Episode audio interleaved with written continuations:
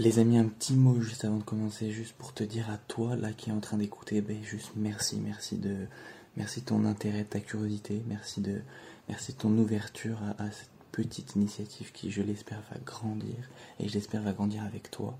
Euh, voilà, je, je suis d'autant plus heureux de d'amorcer ce, ce petit projet avec une, une créatrice que j'adore qui me touche intimement, que je respecte intimement, artistiquement.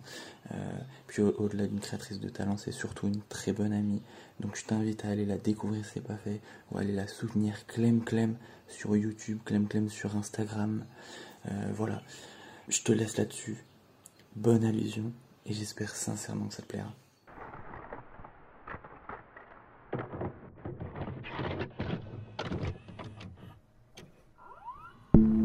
Quel est l'objet de l'art Si la réalité venait frapper directement nos sens et notre conscience, et si nous pouvions entrer en communication immédiate avec les choses et avec nous-mêmes, je crois bien que l'art serait inutile, ou plutôt que nous serions tous artistes, car notre âme vibrerait alors continuellement à l'unisson de la nature. Les amis, sincèrement, je suis vraiment très très très très heureux enfin de voir cette petite initiative prendre vie. Euh, sincèrement, c'était un truc que j'avais besoin. Je crois que vraiment j'en avais besoin. Et au-delà de ça, je crois que, en tout cas, j'avais envie de croire que d'autres en avaient besoin. Je sais pas, c'est ce truc qui me prend la tête depuis des mois, qui enfin voit le jour. C'est euh, c'est un peu cette fille ou ce gars d'à côté qui te fascine et, euh, qui un matin te voit, te regarde et dit euh, Salut, ça va Mais tu vois dans quel mood je suis, en fait, je suis vraiment trop content. On est dans un super mood. Là, on enregistre dans un contexte un peu particulier, vu qu'on est en Bretagne. Bon, on est passé d'un néant sur les réseaux à 20 stories euh, d'un coup et que. Bon, bref. Mais les gens qui nous suivent un petit peu savent très bien qu'on est ensemble, que nous nous quittons plus, et donc forcément que donc t'as amorcé ça avec, avec moi. Mais euh, faut expliquer un peu que qu'on est parti en Bretagne pour euh, donc là on est en Bretagne sur la fin parce qu'on est le dernier jour et euh, et voilà on est parti deux, deux, deux bonnes semaines euh, pour plein de petites missions, une sorte de road trip créatif qu'on a qu'on a amorcé euh, au téléphone il y a quelques mois de ça maintenant sur un peu un coup de tête. Ouais, c'est ça. hein. Et, euh, et, et tout l'esprit en fait de ces deux semaines, c'était aussi un peu de prendre des risques. C'est un truc que tu dégages de ouf aussi. Et, euh, et Tu trouves que je le dégage? pour moi, tu m'as. C'est sans toi, je pense que il y a des choses que je j'aurais pas pu faire, tu vois. Ah ouais? Dans, dans la prise de risque, ouais. Dans le fait de.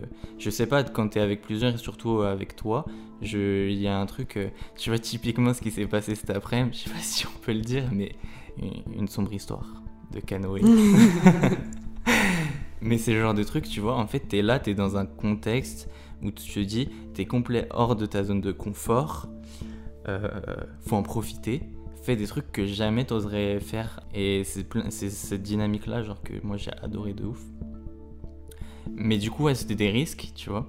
On en parlait dans une. Je sais pas si on peut le dire qu'on a tourné une vidéo, genre. euh, mais euh, on, Oui, oui, on mais en si, a parlé un petit peu euh, dans ta vidéo de la prise de risque et du lendemain. J'ai adoré ce truc-là, genre, parce que c'est vrai que pour expliquer aux gens, le, le lendemain, on s'est tapé un délire sur ce lendemain, parce que c'est vrai que quand tu montes un projet, comme là, ces deux semaines en Bretagne, on, on s'est appelé, on a discuté tout et rien, et puis on a commencé à, à vraiment s'en- s'enjailler euh, sur, un, sur ce road trip un petit peu. Et donc, sur, sur le moment, tu imagines des trucs de ouf, tu vois, tu kiffes. Et puis après, tu as le lendemain où tu te dis, est-ce que je me suis pas mis un peu dans la merde, tu vois? Et, euh, et du coup, c'est vrai que c'est pour ça, quoi. Là, maintenant, on est à la fin. Il y a eu toute cette période on est sorti de notre zone de confort. Je trouvais que c'était ultra intéressant. On a pris des risques. Le fait même de, de, de partir euh, pendant cette période de, Covid, etc., c'était une prise de risque. On a décalé plusieurs fois la date, etc. Euh, je voulais savoir ce que tu en avais tiré, toi. C'est hyper éprouvant. J'ai trouvé ça hyper éprouvant, hyper fatigant, hyper euh, soutenu comme rythme sans que ça paraisse. hyper euh, stressant, hyper. euh, hyper. Enfin, tu sais, ça, c'est le côté. Pas négatif, mais le côté vraiment ressenti physique. Mais ça m'a apporté beaucoup de. Beaucoup d'ouverture sur beaucoup de choses, artistiquement ou même créativement, je sais pas. Tu vois, ça fait du bien. Ça fait du bien de se dire j'ai envie de faire ça, demain on fait ça, de se donner les moyens de le faire, de voir comment ça rend. Et quand tu te lèves, tu le fais à ton rythme, comme tu veux, quand tu le sens, mais c'est fait quoi. Et il faut que ça soit fait dans la journée. Et, euh, et ça reste dans la création. Après, quand je dis que c'est fatigant, c'est que euh, bah, on se rend pas compte que créer, au final, euh, ton cerveau, il est tout le temps en train de réfléchir, réfléchir, réfléchir, ça tourne tout le temps. Et, euh, et voilà, et j'appréhende de rentrer parce que bah là, j'étais typiquement dans le genre de vie que je veux vivre. Tu te lèves le matin, tu sais ce que tu as à faire dans ta journée, tu sais ce que tu veux faire, mais c'est des choses qui vont t'apporter quelque chose derrière, c'est des choses qui sont bénéfiques et qui sont importantes pour toi. Et donc, c'est pas un, un calvaire de les faire, mais justement un bonheur. Et euh, quand tu vas te coucher le soir, tu sais demain, ok, demain on va faire ça, demain on va faire ça, ok, machin. Et il faut que ça soit fait dans la journée. Quand je voyais rien que pour des shootings photos, tu peux te dire euh, un shooting photo, bon bah voilà, tu prends ton appareil, tu, prends des photos, euh, l'autre pose et voilà. Mais non, on était là à se retourner le crâne toute l'après-midi, on a passé des heures et des heures et des heures à faire des shoots sans s'en rendre compte, tellement on était là, ok, donc on va essayer ça, on va essayer ça, je vais mettre comme ça, ok, fais ça, attends, la lumière, le machin, le truc. Et là, tu te prends un coup de barre de ouf, quoi. Et, euh, et donc voilà, moi, mon ressenti des deux semaines, ça a été ça quelque chose d'hyper euh, éprouvant et fatigant et stressant, mais en même temps hyper excitant et hyper bénéfique et hyper, euh, tu vois, deux opposés qui se complètent bien Ouais, et ouais. qui balancent bien le truc, quoi. Moi, je suis, je suis trop fier aussi d'un truc, c'est que. euh, c'est qu'il y avait aussi un peu ce, ce- cette idée de devoir s'adapter à la situation. De monter en Bretagne, c'était un peu dire merde à la situation et se dire on peut plus continuer comme ça. Euh, on est complètement menotté et, euh, et on va essayer de s'adapter, faire ce qu'on peut. Ces deux semaines-là, c'était un peu le schéma type de prendre des risques et donc je suis un peu fier de ça, tu vois. Et c'est vrai que tu as dit, euh, j'ai un peu de crainte sur l'après et tout, mais, mais, mais en fait, euh, ça, fait, ça fait quelques jours que moi aussi, ça, ça me charge un peu, tu vois, parce que, parce que ces deux semaines, ça donne beaucoup de sens à ce qu'on fait, tu vois. Et, euh, et ouais, on- du coup, on va, on va revenir dans un peu euh, la réalité. Alors, c'est marrant ça. parce que quand on était en.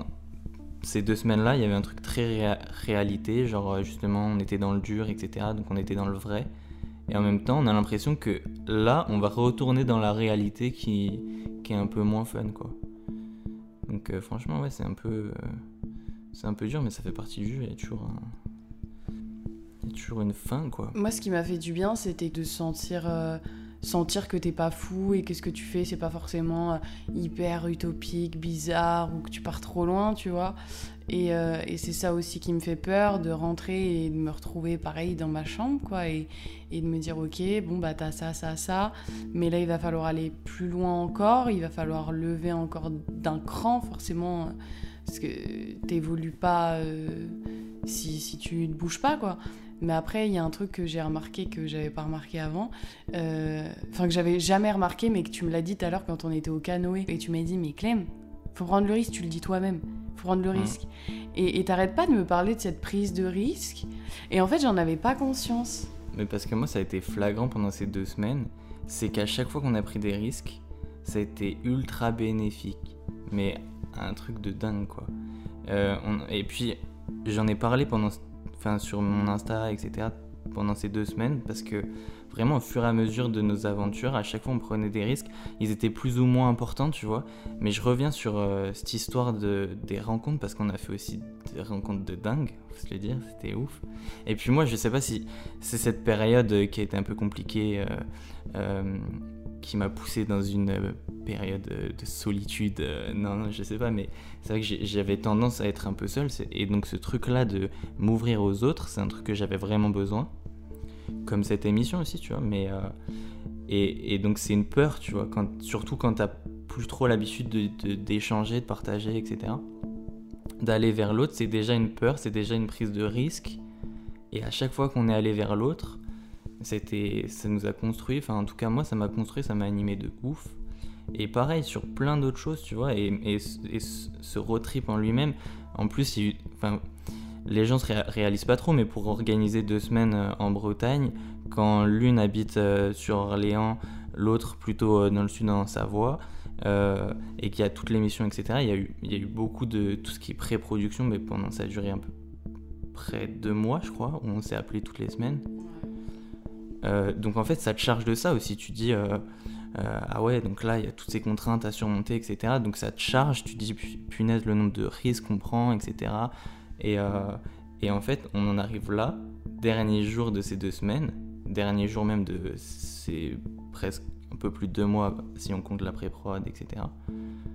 Et euh, je me dis, mais, mais là on a 20 ans et on est dans le domaine des arts. Si on prend pas de risque maintenant, on la prendra jamais, quoi. Bah, c'est ça, et je pense que c'est ça qui fait qu'on est là parce qu'on se dit ça. Moi, c'est ce qui m'anime aujourd'hui et c'est ce qui fait que euh, j'ai été euh, dans l'école que je voulais aller, que j'ai, tu vois, parce que je me suis, c'est quand je me suis retrouvée euh, au pied du mur à 940 km là, tout ce que je connaissais et que je me suis dit, putain Clem, genre t'es jeune, fais, fais pour toi, fais, lance-toi et puis au pire, au pire quoi.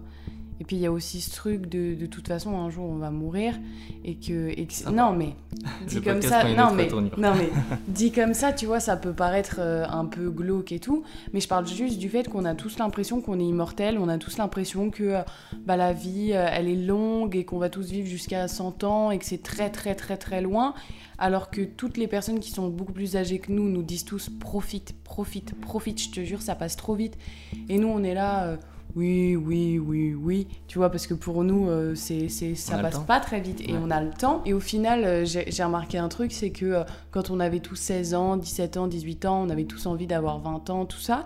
Et maintenant qu'on les a eu nos 20 ans, plus j'entends les gens autour de moi qui arrivent sur leurs 21 ans, leurs 22, leurs 23, c'est, c'est le moment où tout le monde panique, quoi, parce que tu as l'impression que tu arrives à la trentaine et que si à la trentaine que... Et du coup, là, c'est les... comme si c'était les 10 années les plus importantes de ta vie qui vont définir la fin de tes jours. Et donc il y a ce truc aussi de se dire que voilà, on n'est pas immortel et que on va tous mourir. Ça c'est sûr et certain et on a tendance justement à l'oublier et que du coup ouais, euh, vu que la vie elle est trop courte et elle vaut la peine d'être vécue, il faut il faut y aller quoi. Il y a rien qui, qui doit t'empêcher puisque un jour tu seras plus là. Donc pendant que tu es là, fais des choses, tu vois, c'est ça qu'il faut se rappeler. Et, ça passe par quoi? Ça passe par, euh, par dépasser ses peurs, ça passe par euh, par travailler sur soi-même, par, la proximité avec les autres, ça passe par le partage, ça passe par la prise de risque, ça passe par tout, tu vois. Et, de vivre pleinement à 100% et, et de pas se poser de questions, ou du moins, même si tu te poses un milliard, 500 milliards de questions par seconde, tu vois, et bah quand même le faire et que ça t'empêche pas et que tu te retrouves pas enfermé à, à rien vouloir faire et au final un jour tu as 60 ans et tu regardes ta vie et tu te dis merde. Tu vois, je pensais que. Voilà. je pense ça. Hein. Mais là, tu me donnes perche parce que ça n'est maladif, quoi. Ah, moi aussi, ça, m'angoisse. Ça m'angoisse. Mais je te l'ai dit en plus l'autre jour, là, quand je te disais, quand je regardais ma vidéo et que je te disais. Euh, un jour, je me regarderai et je me dirais putain, j'avais 20 ans. C'est ça, c'est, mm. je me dis des trucs comme ça quand je regarde mes vidéos. Moi, cette période, elle a été trop dure, vraiment trop dure. Et c'est aussi pour ça que ça me fait flipper aussi de repartir là-dedans. Là -dedans. Parce que t'as l'impression de voir le temps qui passe et de, et de te voir stagner. Alors qu'en vrai, tu stagnes pas parce que, parce que ce qu'on fait là en, deux semaines, ça a du sens, c'est un peu c'est peut-être plus concret. Ça dépend sur quoi parce que, parce qu'avant ça pouvait l'être aussi. Mais, euh, mais ouais, euh, je sais pas, il y a un truc où tu peux pas vraiment finaliser des trucs, des envies, et du coup t'as l'impression que tu stagnes et, et ça, rend malade, sérieux. Et, euh, et en vient un truc, c'est que euh, tu te dis, est-ce que, est-ce que parfois la solution c'est pas d'arrêter de se prendre la tête, tu vois? Mais j'ai l'impression qu'on pourra jamais. Bah non, après il y a des gens comme ça, ils peuvent pas, genre, hmm. je sais très bien que toi et moi, on peut pas arrêter de se prendre la tête, ça n'arrivera jamais. Non. Parce qu'on n'a jamais été comme ça. Et on sera jamais comme ça, ça fait partie de nous. Donc, euh, donc se dire, bon, allez, je me prends pas la tête, ou, euh, ou quelqu'un qui me donne le conseil, mais arrête de te prendre la tête, mais arrête de réfléchir. Ça changera rien, tu vois.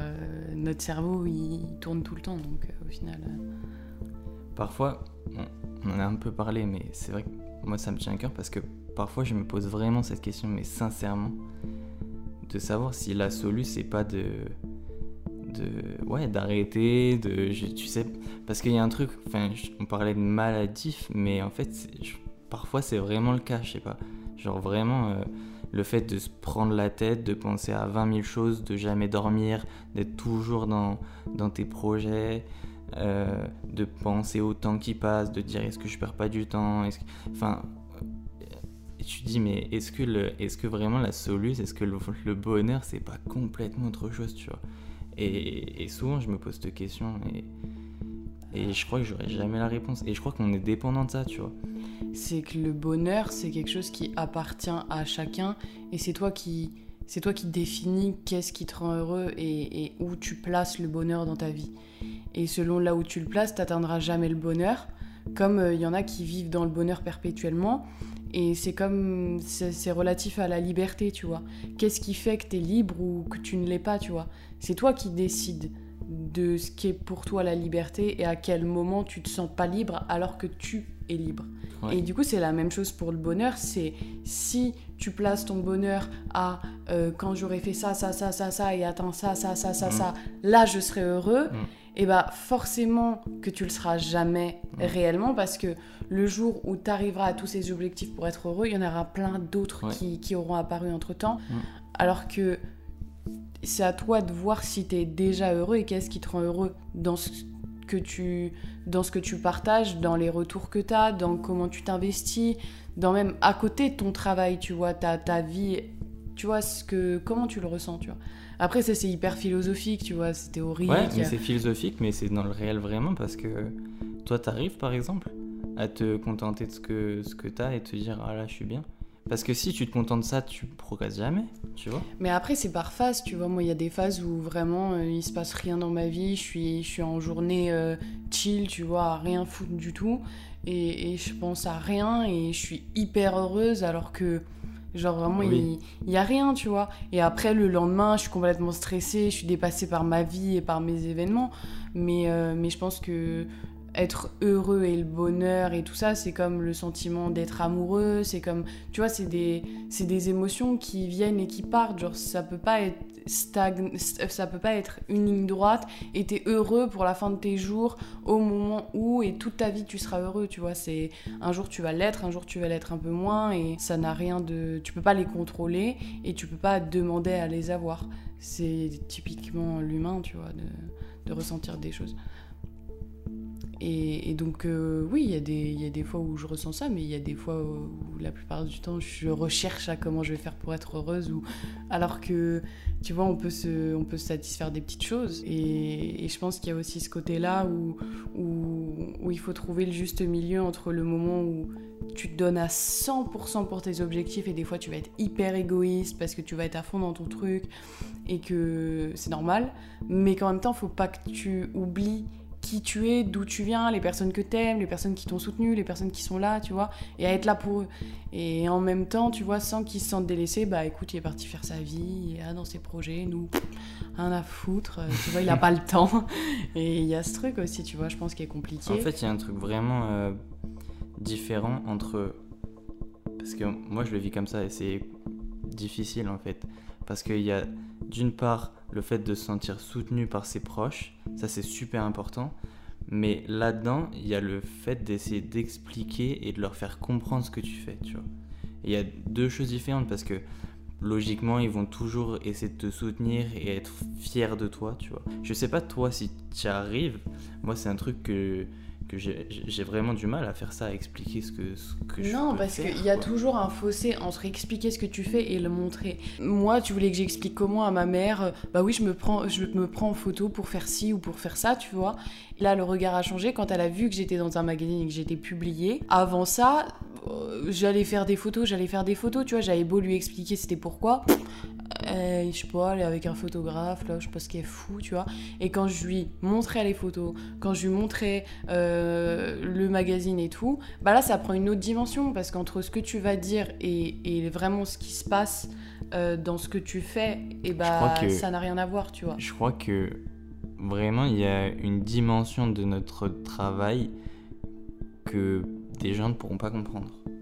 C'est-à-dire euh, tout ce qu'on dit derrière, quoi. C'est-à-dire que monter une vidéo et publier une vidéo euh, sur YouTube, c'est pas un travail, c'en est 20 en même temps, tu vois. Mais il y aura forcément une, une grosse majorité qui comprendront pas ou qui se rendront pas compte de l'ampleur que, que, que ça. Tu vois, par exemple, je suis extrêmement, extrêmement proche de ma mère et donc je lui, je lui confie tout, tu vois. Je lui confie toutes mes peurs, je lui confie tous mes, tous mes rêves, toutes mes envies, toutes mes ambitions. Elle, ça la dépasse complet, mais alors complet, elle me regarde, elle me dit, mais Clem. Euh, tu vois, des fois, elle se dit non, mais elle va trop loin là, tu vois. Euh, tu vois, quand je disais que je voulais faire une chaîne YouTube, elle était en mode Mais qu'est-ce que tu vas foutre sur YouTube Tu vois, mais qu'est-ce que tu vas foutre sur Internet? Et c'est pareil pour la photo, quand j'ai commencé à, à m'intéresser à ça, à m'intéresser au maquillage, pour elle c'était complètement superficiel, elle me voyait comme quelqu'un de narcissique, elle m'avait dit qu'elle voulait avoir des garçons, parce que justement, sa phobie c'était d'avoir une fille qui est là à se prendre la tête pour avoir des chaussures qui sont assorties à la tenue et machin, tu vois, ou qui est là à parler de maquillage. Et ça et, euh, et ça elle, comprenait pas. Et que et qu'après quand j'ai été publiée dans un magazine tu vois c'était pas un truc de ouf. Mais elle l'a montré à tout le monde elle était trop contente elle voulait son exemplaire parce que- enfin, tu vois. Euh, pour toi, c'est quoi qui a fait que c'est changé? À un moment donné, elle- ta mère, elle est passée de euh, j'aime pas ce délire de fille euh, trop euh, superficielle à euh, je suis super fier de toi, je veux voir ce que tu fais en avant-première, ça vaut le coup ce que tu fais. C'est quoi qui. bah je pense que c'est une question de faire ses preuves et soit la personne en face elle elle, elle le reçoit comme ça, soit elle le reçoit pas, tu vois. Tu Ouais. peux faire tes preuves à un milliard de personnes et la personne à qui tu as envie de faire tes preuves, elle te regarde et elle te dit Bah oui, et donc? Donc c'est le côté un peu frustrant, mais je pense que le choix, quoi. Ouais, c'est la partie du job. Ça fait partie du job. Du jeu. Enfin bon. C'est la fin de quelque chose, mais c'est le début de quelque chose d'encore plus grand. Tu m'avais dit ça l'autre jour et c'est complètement vrai. Et c'est un peu, c'est un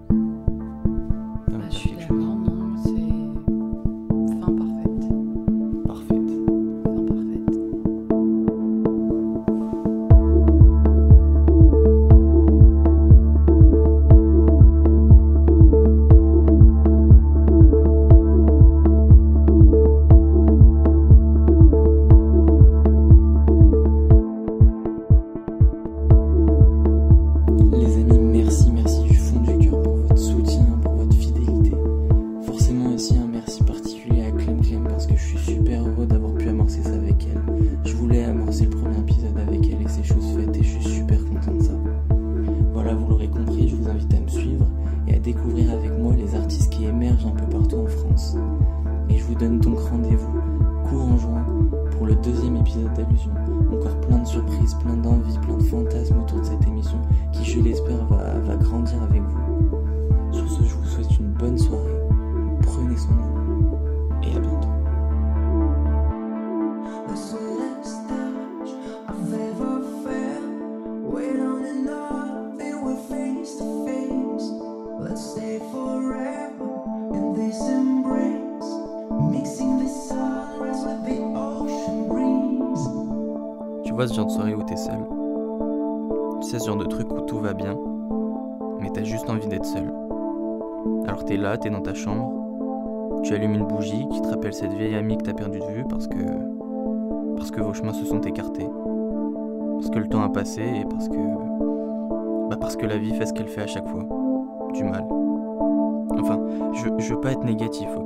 Je suis pas du tout dans ce mood où tout est noir, où tout est mauvais, comme le gars déprimé dans sa chambre, tu sais. Pourtant là, comme je suis, certains me prendraient sérieusement pour un dépressif. Un mec associable. Un ermite qui berne dans une sorte de pièce au mix entre la chambre d'une influenceuse qui préfère rester dans le noir pour ne pas redécouvrir son visage sans filtre et l'atelier d'un artiste refoulé, bien trop ambitieux, qui se préoccupe plus de son art que des traces de peinture qu'il laisse derrière lui. Bref, la pièce d'un escroc quoi. Mais un escroc qui se sent bien. Et donc ce genre de soirée où tu es seul, certes, mais ça te va comme ça. C'est même exactement ce qu'il te fallait. Ce genre de soirée au timing parfait, un peu mélancolique peut-être, mais qui te fait du bien. Et la vie ne fait pas que du mal. Enfin, j'en sais rien, moi c'est compliqué. Tu douilles, mais, c'est pour ton bien. Enfin, c'est ce que tout le monde répète, alors ça doit bien être vrai. hein. En tout cas, plus elle te fait du mal, plus tu as de chances qu'elle te fasse du bien. C'est logique. La régression à la moyenne. Alors si en ce moment tu galères, que la vie t'en fait baver, pense-y. Incessamment sous peu, quelque chose de bien va t'arriver. Enfin, probablement quoi. Je vous assure, je suis positif, mais sincèrement, qui seul, dans sa chambre, le soir, minuit passé, se dit que la vie est belle? Je veux dire, je ne dis pas qu'elle n'est pas belle, je dis juste qu'elle est dure. Et puis je me pose trop de questions, ok Enfin, la question que je me pose là tout de suite, c'est pourquoi tu ne vas pas dormir? Et j'en sais rien. Il y a des moments comme ça où tu ne dors pas, c'est tout. Et dans cette situation-là, tu as deux possibilités. Soit tu attends, tu es dans ton lit, elle commence à tellement t'ennuyer que tu te demandes si tu as les yeux fermés ou ouverts, parce que dans les deux cas, il fait tellement noir que tu ne discernes absolument plus rien autour de toi. Sauf que c'est là en fait, c'est à ce moment-là, où tu commences à comprendre que tu ne dormiras pas, que tu rallumes ton tel, tu ouvres ce message de ton ex que tu as reçu il y a trois mois et que tu t'es promis de ne pas ouvrir, et tu replonges. Comme si tu n'étais même pas conscient de ce que tu faisais. Tu sais que c'est mal, mais tout le monde dort à part lui. Comme s'il savait que tu pensais à lui. C'est le seul qui répond. Mais à vrai dire, tu n'as pas vraiment pensé à tes amis. Et qui peut t'en vouloir? Tu veux juste te sentir moins seul. Sinon, il y a l'autre solution. Bien plus, euh, disons bien moins problématique. Et peut-être même un peu plus libératrice. Tu laisses faire. Tu ne peux rien faire d'autre de toute façon. Ça ne dépend pas de toi, c'est, c'est plus large, c'est plus profond, j'en sais rien moi. Ce n'est même pas conscient. Moi j'écris parfois. Pas en me cassant la tête, je veux dire, juste pour me libérer. Tu ne le fais pas pour toi. Tu ne le fais même pas pour les autres, tu le fais, c'est tout. Parce que ça vient. Parce que tu dois passer par là. Une sorte d'extériorisation.